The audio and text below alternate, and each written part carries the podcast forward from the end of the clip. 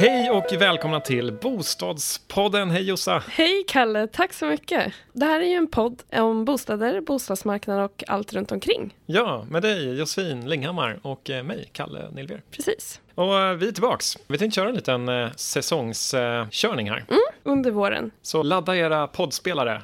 Eller vad säger man? Ja. Ja.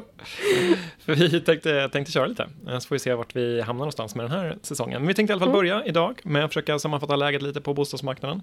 Det har ju hänt en hel del på bostadsmarknaden sen sist. Vi släppte ju ett avsnitt senast i typ november. Mm. Eh, när det var lite så skakig på bostadsmarknaden, många frågetecken. Och då sa vi faktiskt, tror jag, att vi skulle sammanfatta vad som hände under årsstarten eh, nu någon gång. Ja. Så det tänkte vi försöka göra. Sen tänkte vi också prata lite om det här nya amorteringskravet. Om eh, ni inte är dödströtta på att höra om amorteringskrav fram och tillbaka. Så det här är ju den senaste quirkiga politiska förslaget för att försöka minska svenskarnas skuldsättning. Sen har vi fått en lyssnarfråga också om huruvida det är läge nu med amorteringskravet och allting om att köpa lite dyrare bostad nu än vad det var tidigare. Den här lyssnaren skulle flytta in till centrum, bodde lite utanför stan, ska flytta in till stan. Mm. Men mer om det sist. Hur har det gått för dig, Jossa? Du bor i hus. Precis, när vi började den här podden så letade jag eh, hus. Och sen så köpte vi ett renoveringsobjekt och vi tänkte att vi skulle vara klara eh, med det efter ett år. Nu har det gått ett och ett halvt år. och vi är ju inte klara Typiskt. alls. Ha. Halva huset är klart. Så vi har faktiskt, vi tänkte vi skulle bygga ut eh, Mm. på nedervåningen. Så vi har signat med ett byggföretag Mhm. nu i eh, förra veckan. Eh, och de kommer starta i april. Så Mm. det är ju faktiskt jätte- jättesnart. Ah, Eh, spännande. Ja, Vad är det ni ska göra för något? vi ska bygga ut en del av köket så att det sitter ihop med garaget. Ah, Det är okej. världens största garage. Det är Ah. 40 kvadrat. Ah. Det är lika stort som vår förra lägenhet. Ja. Och det garaget är ju ett garage. Så om man bygger ut eh, köket så kan man gå rakt in i garaget och då kan man så småningom också bygga om garaget till bostadsyta. Mhm. Så får man ett rum extra. Man behöver inte ta alla 40 kvadrat, man kan ju ta en lite mindre del av det. Göra ett till rum. Så då får man både utbyggnad och ett till rum. Just det, och då behöver man bygglov och hela den processen. Och det... Eh, ja, eller så kan man använda de nya attefallsreglerna. Eh, med attefallsreglerna så gör en byggansökan och så får du godkänt så länge du uppfyller de kraven. Jaha. Så det hade vi kunnat gjort, eh, men det har vi inte gjort. För att vi tänker att vi ska bygga ut mer i framtiden. Det finns en plan. Ja, och i så fall kan man använda de här attefallsreglerna att när, när vi inte får bygga ut mer, då kan vi fortfarande använda oss av de reglerna. Jaha. Så nu maxar vi lite här. Man får ju bara, i alla fall där vi bor, får man bara bebygga, bara bebygga halva tomten. Mm. och eftersom vi bor i ett kedjehus så är det en väldigt, väldigt liten tomt. Ja, jag förstår. Eh, så att, eh, då kan det vara bra att ha den där extra attefall för framtiden. Så vi har faktiskt eh, begärt, eller vi har ansökt om bygglov och Mm. fått bygglov. Mm. Och eh, valt, det var väl därför det här tog sån tid. Jag Mm. hade aldrig sökt bygglov förut, jag visste Nej. inte riktigt vad som krävdes. Så det var ett ganska stort projekt för oss som nybörjare. Men eh, nu är det på plats och byggbolag är valt och de har lovat att göra det här på fyra veckor. Oj, Ja, Ja. så vi får se hur det håller. Jag tror ju aldrig att sånt håller, så vi får se. hur valde du byggbolag?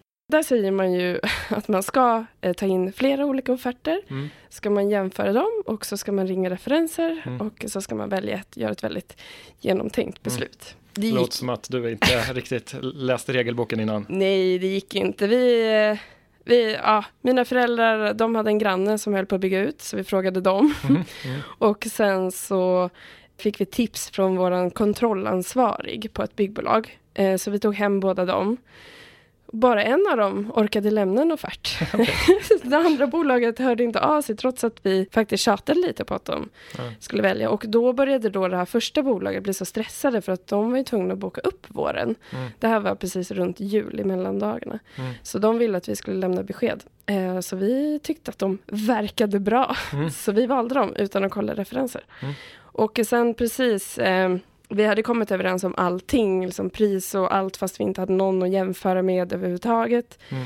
Eh, då skickade de en lista på referenser. Mhm. Och då dök det upp massa släktingar till mig på den referenslistan. Jaha. Så det var ju superbra, jättetur för oss. Vi ringde dem. Eh, de sa att det var ett fantastiskt bra företag. Mhm. Och att de, de är själva byggare, mina släktingar. Så att de rekommenderade dem starkt. Så Mm. det var ju bara ren tur. Mm. Så då ska man inte göra, gör inte så. Precis. Men så kan det bli när man blir stressad. Ja. ja, men fint. Eh, Spännande det ska bli att se hur, hur det går. Då. Ja, Min erfarenhet av alla sådana här, alltså upphandla byggbolag och snickare och sånt där, det är ganska svårt. Men, ja, eh, verkligen. Det är mycket detaljer som ska sättas. Och nu har vi ju suttit och valt liksom fönster och dörrhandtag. Och vill vi ha cylindrar? Vill vi ha dörrhandtag Mm. utanpå? Ska det vara sprys på fönstren och exakt hur ska de se ut? Och sådär. Vad är sprays för någonting? Spröjs, Ja. det är såna här äh, som delar av fönstren så de ser gammeldagsa ut. Här vita. Jaha, Ja. okej. Ja. Ska ni ha det? Ja, absolut. Ja. Vårt hus har ju det som, alltså det Aha. är så byggt så från Mm. början. Mm. Sen så de som bodde innan hade redan bytt fönstren på övervåningen så där saknas det. Mm. Så jag tycker det så, ser ut som fyra stora svarta hål där uppe. Ja, så okej. nu ska de sätta sprays även där. Ja. Så vi ska återställa lite av skärmen på huset. Ah, okej, alltså ett bra. 70-talshus vill Ja. jag tillägga. Det är skönt. Ja. Ja, schysst. Det låter jättebra. Kul. Ja, Ser fram emot att följa det här i närmsta avsnitt kanske. ja, precis. Själv då, har du några planer på gång eller? Ni sitter still i båten Ja, nu? vi sitter lite still i båten. Vi trivs himla bra. Vi Mm. köpte en lägenhet och renoverade upp den i höstas. Nej, förra hösten. Eh, och eh, ja, vi trivs jättebra. Eh, vi har ett litet hus ute på Ingarö också som vi trivs bra i. Så att, ja, vi tittat, jag, jag är ju lite kronisk bostadsletare också så jag tittar ju på villa, liksom att flytta från lägenheten nu till en eh, villa. Men Mm. jag har väl kanske inte riktigt hela familjen eh, ombord eh, bakom mig i bostadsletandet så vi får se lite. Men jag kommer säkert gå på lite visningar bara för att kolla in läget här Oj! under, under våren. ja, och så som- pass ändå. Mm, jo, det, Ja. det, det tillhör ju lite arbetsbeskrivningen för mig också. Precis. Man får ju bra känsla för läget tycker jag när man är ute på visningar. Mm, Eh, så om det är mycket folk eller om det är lite folk Mm. eller ja, hur, folk, hur budgivningarna går och sådär. mm. Ja men verkligen. Det är därför oftast mäklarna är de som har bäst koll, så här fingertoppskänsla för marknaden. Mm. Eh, när det gäller lo lokala eh, marknader. Eh, Mm. Framförallt. Men det där huset på Ingerö, har ni några planer för det? Nej, inga så här utbyggnader, inga så här grandiosa planer som, som du eh, sitter inne i. Vi börjar hyra ut det lite grann, kör Airbnb-uthyrning. Ah, så då, oh, då kan ni alltså gå och hyra Kalles hus här till sommaren? Ja, sök på Kalles hus på eh, Airbnb så kommer det upp. Ja, nej, men vi har hyrt ut och bokat upp till fyra, fem uthyrningsveckor i sommar. Eh, Mm. Så det känn, liksom, känner in lite, lite av eh, driftkostnaderna för det huset. Hur funkar det där? Hur mycket får man hyra ut liksom? Ja, man, men det är precis som för alla bostäder. Man får hyra ut eh, så mycket man vill. Men Mm. eh, det finns ju ett schablonavdrag skattemässigt på 40 000. Så hyr man ut för mer än 40 000 via till exempel Airbnb och sånt där så får man ju skatta på det ovanför det. Mm. Så det är kapitalskattat då, så det är 30 procent ovanpå Ja, på det. Ah, okej. Ehm, Så vi försöker väl hålla oss under 40 000. Vi vill ju Mm. vara i huset också. Det är Ja. alltid en liten risk så här med att hyra ut med slitage och saker går sönder. Och Det är mm. ganska mycket administration runt omkring med att lämna nycklar och lakan och allt ska funka. Och folk har massa frågor om lokala matbutikens utbud och allt möjligt. Eh, Speciellt tyskar av någon anledning. Så, så vi, ehm, ja, så jag vet inte, vi försöker hålla det runt där, liksom 40 000. ja. Men eh, det, det är kul, det har funkat väldigt bra. Vi hyrde ut i somras där och tänkte ja, börjat boka upp den här sommaren nu också. Mm. Det är väl lite om man pratar planer om huset så har ja. vi väl landat i en sån lösning som känns eh, både bra för plånboken och eh, jag vet inte. Bara mest- plånboken. mest plånboken. Ja. Men eh, alltså, vi kan prata, prata länge. Vi ska försöka hinna med lite. Jag speedar på lite. Mm. Bostadsmarknaden Ja. generellt, du har ju koll. Ja, just nu är det svårt att ha koll, tycker jag. Eh, Det som kanske folk har pratat mest om är ju det stora utbudet. Och det som är lite spännande, om man tycker om grafer som jag gör, så är det att det faktiskt har minskat eh, utbudet. Det är fortfarande högre än föregående år såklart, men det har minskat de senaste två veckorna ganska drastiskt Mm. i Sverige som helhet. Sen så vet vi ju sedan tidigare att Sverige är ett väldigt stort land med olika marknader så att det ser lite olika ut. Men om man ser då generellt för hela Sverige så har det minskat. Och om man bara ska försöka spåra tillbaka lite till det som har hänt senaste året så var det ju Ja, efter eh, i sommaren där mm. eh, för något drygt halvår sedan så sjönk priserna, Priserna. lite grann och utbudet ökade lite grann. Det blev lite oroligt på bostadsmarknaden kan man väl säga. Det Ja. var många eh, tidningar som skrev lite så här oroväckande, lite skrämselrubriker om stora kraschen som höll på att komma. Eh, ja, Och några andra som ut, uttryckte sig lite mer eh, konservativt. Ja. Men det var en ganska stor osäkerhet och det var väl Mm. något som så här, kännetecknade vårt förra avsnitt också. Så här, att, ja, men vi, man, man visste inte riktigt, men det fanns ju helt klart tecken som Mm. absolut inte hade funnits de senaste två, tre åren på eh, att det skulle kunna vara, liksom, att priserna skulle kunna sjunka. Liksom, Nej, verkligen. eh, rejält. Jag tror att det kom plötsligt för många. Mm. Eh, Men det vi har sett nu under liksom, den här början på året är ju att det har stabiliserat sig. Mm. På vissa håll har till och med priserna börjat stiga lite försiktigt igen. Mm. Men sen, det ska vi också prata mer om, sen kommer ju det skärpta amorteringskravet nyligen, första mars, Mm.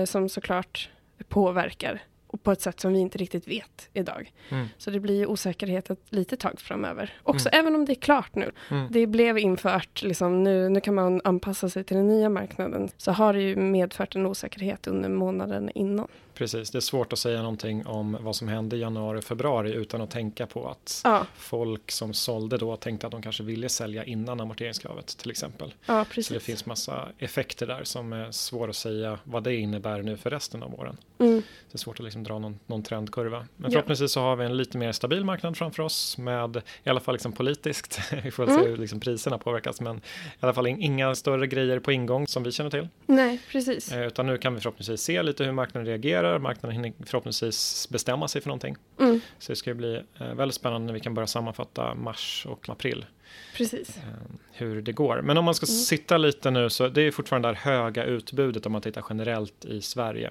Mm, Som är mycket högre än föregående år och två Mm. år sedan. mm. Men inte jättemycket högre eller till och med lägre än för tre år sedan. Ja, precis. Man får ju lätt bilden över att det här är det högsta vi någonsin haft och så är det ju inte. Utan man behöver bara gå några år tillbaka i tiden så ser man att det är inte super, superrekordigt som man kanske får intrycket av. Nej. Men sen så kan det ju såklart skilja sig på olika platser i Sverige. Exakt, ja, men och där är ju lite roligt. Vi ska inte gå igenom alla platser i Sverige. som, som tur är. Men däremot så kan man ju prata lite om kanske superkort. Hoppas det inte blir för många som inte jag ber om ursäkt för Stockholmsfixeringen igen då, men Stockholm är ju intressant för där brukar man ju se trender som kan påverka resten av landet senare. Alltså Mm. bör, börja i Stockholm. Och där är det ju faktiskt väldigt högt utbud. Och Mm. där, är ju, ser ju alla grafer, om man tittar generellt i, i Sverige, så om man ser trender där så är de ju ännu tydligare i Stockholm. Ja, Man kan se utbudet då som är typ dubbelt så mycket, vågar jag säga det? Ja. Typ, i, när det gäller lägenheter i alla fall i mm. Stockholms län mot föregående år. mot föregående år. Mm. Kvadratmeterpriset ligger numera under föregående år. Eh, Mm. och alla tidigare år ska man då har ju priserna liksom ökat varje år. Eh, så det är ju verkligen ett trendbrott. Eh. Mm. Medelutpriset ligger också under föregående år. Det ligger fortfarande över för två år sedan, så det är ju verkligen ingen liksom, krasch så. Eh, men en tydligt trendbrott återigen. Mm. Budgivningarna Mm. också, det är, där är ju trenden supertydlig. Förut har ju Mm. Gjort så att eh, bostäder ökat typ 15 procent, alltså lägenheter i Stockholm då, återigen. Ja. Medan nu ligger de typ på 5 procent, Mm. så det är jättestor skillnad. Och det har vi ju pratat om förut att det, vi tycker inte att det är lockpriser när de ligger runt 5% utan det är en ganska bra siffra Mm. att ligga kring. Ja, precis. Det är bra för oss eh, bostadsletare. Ja, Ja. verkligen. Vi kan numera kanske till och med gå på utgångspriserna. Behöver Ja. inte förvänta oss en, en superhög budgivning i alla fall. Nej. Och sen som man tittar på annonstiden så ligger ju bostäderna ute mycket längre nu än Mm. under tidigare år och det är många fler som prissänks. Som Ja. först går ut med ett pris och sen så eh, sänker eh, mäklaren och säljaren priset för att testa och sälja eh, bostaden igen. Mm.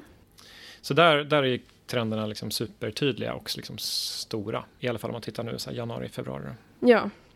Annonstiderna är ju ett bra mått på hur het marknaden är. Men det är ju samma sak gäller ju där. Det är ju jätteskönt för köparna och ibland även säljarna att det inte är så himla hetsigt. Att man får tid att tänka efter och verkligen se om hur ens beslut kommer att påverkas. Mm. Jag läste en ganska bra artikel om eh, hur det var någon som argumenterade för att eh, den här förändringen i marknaden och att utbudet ökar så mycket kan bero väldigt mycket på att folk förut har köpt först Mm. sin nya bostad och sen sålt. Eh, och det har svängt nu så nu vill man Ja. sälja först. Eh, för att inte, ja, man, den här osäkerheten på marknaden då har ju fått folk att vilja ha, vad säger man, fågeln i handen först. För, ja. Ja, men man måste ju veta ganska exakt hur mycket pengar man har för att kunna köpa något nytt. Speciellt också med de här nya reglerna som har kommit. Och det i sin tur, alltså det skulle ju kunna vara egentligen hela förklaringen. Nu är det ju förmodligen inte Mm. det, men det, det är jättesvårt att, att mäta sånt där. Men det skulle ju kunna vara hela förklaringen till att det ser ut så här, att utbudet är så mycket större nu Mm. än tidigare. Det är helt enkelt så att folk vill sälja först, där de förut liksom, tog bort ett objekt från marknaden när de, skulle, när de ville börja Mm. sin flyttprocess så har de istället lagt ut ett objekt på marknaden. Ja, Så att eh, mm, det är eh, en, en, en intressant. Sen pratade vi Mm. lite om bankernas eh, eh, tillstramade utlåningskrav också. mm. Och då kanske vi lite naturligt kommer in på amorteringskravet. ja låter jag jätteglad. Hej amorteringskravet! ja, Vad är amorteringskravet för någonting? det vi ska prata om nu är alltså det skärpta amorteringskravet som kom nu första mars. Det finns ju sedan tidigare det nya amorteringskravet som man kallade det, eh, som kom i juni 2016. Och det här skärpta, det som är nytt är att om du eh, lånar mer än 4,5 gånger din bruttoårsinkomst, det vill säga före skatt, hur mycket du tjänar per år före skatt.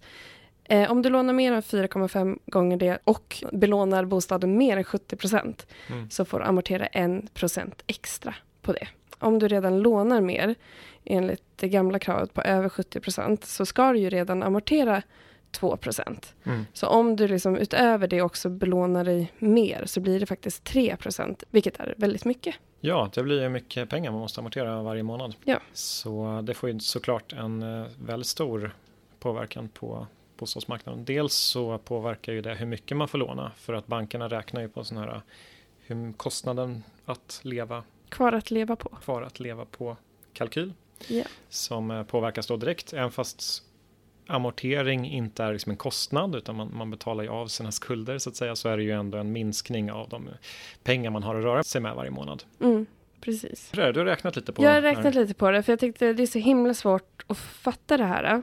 Generellt kan man ju säga att om du funderar på att köpa en bostad, så gå in i en kalkyl och räkna, för att det är jättejobbigt att räkna fram allt det här själv.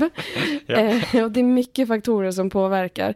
Så gå till en kalkylator, det finns på Booli, eller så finns det på bankernas sidor. Så. så det är väl jätteviktigt att göra innan man faktiskt börjar leta, för att det kan vara så att man inte alls får låna så mycket som man trodde, eller att det blir väldigt mycket att amortera eh, Mm. varje månad. Så det jag har kikat på nu, det är att jag kollade igenom alla bostäder i hela Sverige, och så valde jag ut eh, Brogatan 9B eh, i Triangeln, Malmö. Om ni är snabba kanske ni hinner se den, men den kan också vara såld nu. eh, den hade i alla fall ett utrustpris på 2 795 Vad vi kan se i vår statistik, så i Malmö så brukar budgivningarna öka i snitt med 2,4 procent. Så om vi avrundar lite så kan vi räkna med att det blir ungefär 2,9 miljoner för den här trean centralt i Malmö. Mm. Så då är frågan, så här, vad krävs för att köpa den här bostaden? Till en början så måste man ju kunna betala i alla fall 15 procent kontant enligt ett gammalt krav som finns. Man kan ju ta blankolån också, Mm. men det har inte jag räknat med här. Men Nej. Det kan man göra. Om man nu kan lägga in 15 procent kontant så är det 440 000 som man då ska ha sparat ihop. Vem har sparat ihop det? Ja, det är faktiskt inte så jättelätt. Mm. Man får börja när man är riktigt liten, kanske. Nej, men det är verkligen ett väldigt stort hinder, det vi har pratat mycket om förut, speciellt för första gången köpare. Mm. Har man varit inne i svängen ett tag så är det ju inte så mycket pengar om man har sålt med vinst Mm. en eller ett par gånger tidigare. Det beror ju på var man bor, såklart. Eh, men det betyder i alla fall att om du lägger in 440 000 så måste du låna 2 460 000 för att ha råd med den här lägenheten. Och om du bara kan lägga in 15 procent, vilket vi då tycker är jättemycket pengar, så måste du enligt det här äh, amorteringskravet från 2016 amortera 2 procent av lånet varje år tills du kommer ner i en belåningsgrad på 70 procent. Just det. För att lägger du bara in 15 procent så har du ju högre belåningsgrad än 70 procent. Ja. Så då har du 2 procents amortering på hela beloppet. Och sen efter 70 procent så är det 1 procent ner till 50 procent. Ja, precis. Belåningsgrad. Mm. Så det kan ju vara idé att snabbt komma ner under 70 Mm. om man har möjlighet. Ja. Och det betyder att enligt det här gamla kravet så måste du amortera 4 115 kronor i det här exemplet. Mm. Så 4 000 spänn ut i amortering varje månad. Mm. Det är ju väldigt mycket, bara det. Och nu kommer vi då till det här nya. Och det är nu det börjar bli lite jobbigt att räkna. För du måste börja räkna på hur mycket du tjänar varje år. Mm. Som vi sa då tidigare så får du amortera 1% extra per år om du lånar mer än 4,5 gånger din bruttoårsinkomst. Då kikade jag lite på Malmö för att kolla vad medelinkomsten är. Och i Malmö så är medelinkomsten för 2016 260 000 kronor per år vilket är 21 600 kronor i månaden. Mm. Du kan ju ofta få låna liksom mer än 4,5 gånger din årsinkomst. För en del banker är det 5 och för andra är det 5,5 gånger. Så du kan ju liksom låna mer. Så om du vill låna till den här bostaden då och du känner medelinkomsten i Malmö så betyder det att du först då ska lägga in 15% i kontantinsats. Och det blir då över nio gånger din årsinkomst. Vilket betyder att du kan inte köpa den här. Trist, average Malmöbo. Ni har inte råd. Nej, och det är ju tråkigt. Jag menar okej att man kanske som ensamstående inte behöver köpa en trea Mm. i Malmö. Men om man till exempel har skilt sig och man behöver lite rum för barnen eller så, så kan det ju bli lite tufft. Ja, verkligen. Men då tänker vi så här, okej, men vi säger att vi är två personer då, som tjänar 21 600 kronor i Mm. månaden. Mm. Då kommer vi på skuldkvot, som det här då kallas, 4,7. Eh, så vi hamnar alltså över det här 4,5 som det nya kravet innebär att du kommer att behöva amortera extra på. Mm. Så att även om ni är två personer som tjänar 21 000 så kommer ni att behöva amortera extra. Mm. För den sammanlagda månadsinkomsten blir då 43 000 kronor i månaden. Hänger ni med på det här? Ja, ska man sammanfatta lite så här. För det första, om det är en trea i Malmö, man tjänar snittinkomsten, så dels behöver man hitta en partner. det, det går inte att bo eh, i en trea i Malmö. Om man, man behöver spara in eh, typ drygt 400 000.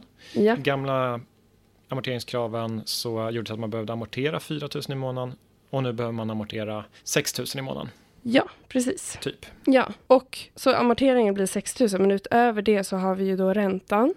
Som i det här fallet har vi räknat på 1,59 procent. Så det är lite drygt 2 000 kronor extra eller ränteutgifter. Och det vet vi alla att räntan kan ju gå upp, Mm. eh, kanske snabbt. Och sen så finns det ju en avgift för lägenheten också. I det här fallet är den på drygt 4 000 kronor. Så totalt så skulle det här bli en utgifter på 13 300 kronor. Mm. Så det är 13 300 kronor som man inte kan göra någonting annat för eh, den månaden. Ja, För en precis. trea i Malmö. Mm. Ja, det är ju tufft. Det är mycket pengar och Mm. eh, då är som sagt räkna med en låg ränta. Säg att det där ökar, räntan ökar från 1,59 till liksom 3 procent. Då är man ju uppe i 15 000, liksom 16 000 per, per månad. Eh, Precis. Så det är ju mycket pengar kan man konstatera. Ja, och utöver det, om du nu skickar in det här till en bank så kommer ju de då, som vi pratade om tidigare, också räkna ut din kvar att leva på kalkyl. Så att det här paret kanske ändå inte får låna de här pengarna för att det blir för lite pengar kvar Mm. i alla fall. Speciellt om man har bil och barn och sånt där. Så andra utgifter i livet som eh, banken räknar med att man har. Precis. Och så kanske man har andra lån också, för det räknas in i de här 4,5 gånger årsinkomsten. Mm. Vad blir konsekvenserna av det här då? Konsekvensen blir ju att det blir dyrare att låna väldigt mycket pengar. Och det är väl egentligen hela avsikten med de här kraven, att vi inte ska låna så mycket. Precis, politikerna vill att vi ska låna mindre eh, och Ja. det är precis det som kommer bli effekten av det här. Ja, Och som i sin tur kommer påverka, förmodligen kan man ju, det är fortfarande en spekulation, men Mm. eh, det är ganska sannolikt att det kommer påverka bostadspriserna så att bostadspriserna går ner. Folk har helt enkelt inte råd längre, de får inte låna lika mycket och inte, kommer inte kunna Nej. få ihop till dyrare bostadspriser. precis. Så ehm, ja, det ska ju bli spännande att följa de närmsta månaderna. Men ehm, en inte alltför vågad spekulation är alltså att bostadspriserna kommer inte öka i alla fall. Om någonting så kommer de ju sjunka framförallt i områden där man behöver låna mycket pengar för att köpa en bostad. Som i Stockholm, Göteborg och Malmö. Mm. Typ så. Var det Ja. en eh, hyfsad okej eh, genomgång av amorteringskravet eller? Ja, men jag, jag hoppas det. Ja, det är ju komplicerat, det är det vi sa. Ja. Det är mycket att tänka på. Ja, Så därför kan det ju låta eh, också komplicerat när man försöker förklara det enkelt. Men tipset är ju som sagt, gör en kalkyl. Mm. Eh, använd en existerande kalkyl. För det är egentligen inte, om man ska superförenkla det så är det ju antingen får man man amortera 1%, 2% eller 3%. Ja. Och det beror lite på hur mycket man behöver låna av bostadsvärde och hur mycket man tjänar. Mm. Och sen så är det detaljen då exakt vad som gäller för liksom ens egen ekonomiska situation. Precis. Och det Ja. kan ju snabbt ändras. Byter man jobb, börjar tjäna mer eller mindre. Just Eller det. Ja, mindre vad händer om eh, man får löneförhöjning? Då eh, ringer man sin bank, Ah. har jag hört. Eh, så får man kika på det igen. Ah, okej. Schysst. Om man däremot får lägre lön om man redan har ett lån så tror jag inte man behöver säga till. Då ska man inte ringa banken. Nej. Jag förstår. Schysst, jag ser att tiden springer iväg. Vi hade ju en lyssnarfråga också. Ja. Eh, Det var ju signaturen Ida som eh, frågar, eller hon skriver så här. Jag bor utanför en storstad och vill flytta in till centrum. Är det en bra idé att köpa eller sälja just nu? Mm. Och att då byta upp sig. Precis. Eller kanske inte byta upp sig, köpa dyrare. Det behöver inte bli större. Nej. Ehm, ja, det är en jättebra fråga. Det som är bra nu är att det här kravet är infört. Det betyder att man kommer att kunna köpa och sälja på samma marknad. Eh, vilket alltid är en, en fördel eftersom man inte riktigt vet vad som händer efter något sånt här införs. Mm. Så det är bra. Mm. Annars då, vad säger du? Ja, nej men eh, jag skulle säga att det är en ganska bra idé. Mm. Det är i alla fall bättre idé nu än vad det var för ett år sedan. Att eh, köpa upp sig så att säga. Det spelar ju ingen roll eh, om man flyttar in till centrum eller inte. Men alltså om man köper en dyrare bostad. Mm. Så min teori i alla fall efter det här. Vad har du kallat det? Det här är senast. Skärp, det här är skärpta Det här är inte det amorteringskravet. nya Det amorteringskravet. nya amorteringskravet var för 2016. Det är det gamla. Solklart. Men eh, precis med alla de här amorteringskraven då så kommer det ju marknaden liksom plattas till lite grann om man säger så. Så de dyrare Mm. objekten kommer förmodligen sjunka lite i pris eller i alla fall inte öka lika mycket som tidigare. Så om de sjunker i pris så då är det ju, är bättre att köpa en dyrare nu än de var för ett år sedan. Men Mm. det säger ju liksom ingenting om framtiden. Eh, om man ska välja att köpa en bostad om ett år istället. Och läget nu säger ingenting om, om hur det är om ett år. Då. Precis, plus att man då, om man, om man då, som i det här exemplet, redan äger en lägenhet, så sitter man ju förmodligen på mer gynnsamma lånevillkor. Mm. Och när man köper nytt så omfattas man ju av det nya kravet. Just det. Vilket gör att man kommer att garanterat få amortera mer Mm. nu än man gör idag. Men det kanske funkar bra. Mm. Det beror lite på hur ens privatekonomi ser ut. Just det. Så sammanfattningen till Ida att ehm, kanske. det är i alla fall förmodligen mer gynnsamt nu än det var för ett år sedan. Det är i alla fall Mm. förmodligen inte sämre nu än det var för ett år sedan. Vi vågar inte säga någonting om hur det är nu jämfört med om vi vill vänta Mm. ytterligare ett eller två år. Och eh, precis, kolla upp din privatekonomi. Har du råd att amortera och byta bolån så att du behö så behöver du amortera då? Har du i så fall råd med det? Det kan vara bra att kolla upp. Ja, Toppen. Men eh, då känner vi oss ganska klara va, för idag. ja precis. Jag har ju en annan nyhet Jaha. som jag tänkte dela. Jaha. Det är ju faktiskt så att vi har startat ett Instagramkonto. Just det. Just det. Bostadspodden på Instagram. Så där kommer lite info om alla avsnitt vi släpper och kanske lite annan info kring det vi har pratat om Ja. också. Jag var lite inne på Twitter, men det flög aldrig. Nej, det var inte så många som var på Twitter, är på Twitter Typiskt, idag. Så att, eh, förhoppningsvis så hänger ni på Instagram och då är det bara att gå in och följa oss. Coolt. Men eh, tack för att ni lyssnar. Hörni. Ja. Hör av er om ni har några frågor eller om ni tycker att vi ska prata om något speciellt. Ja. Hej då! Hej då!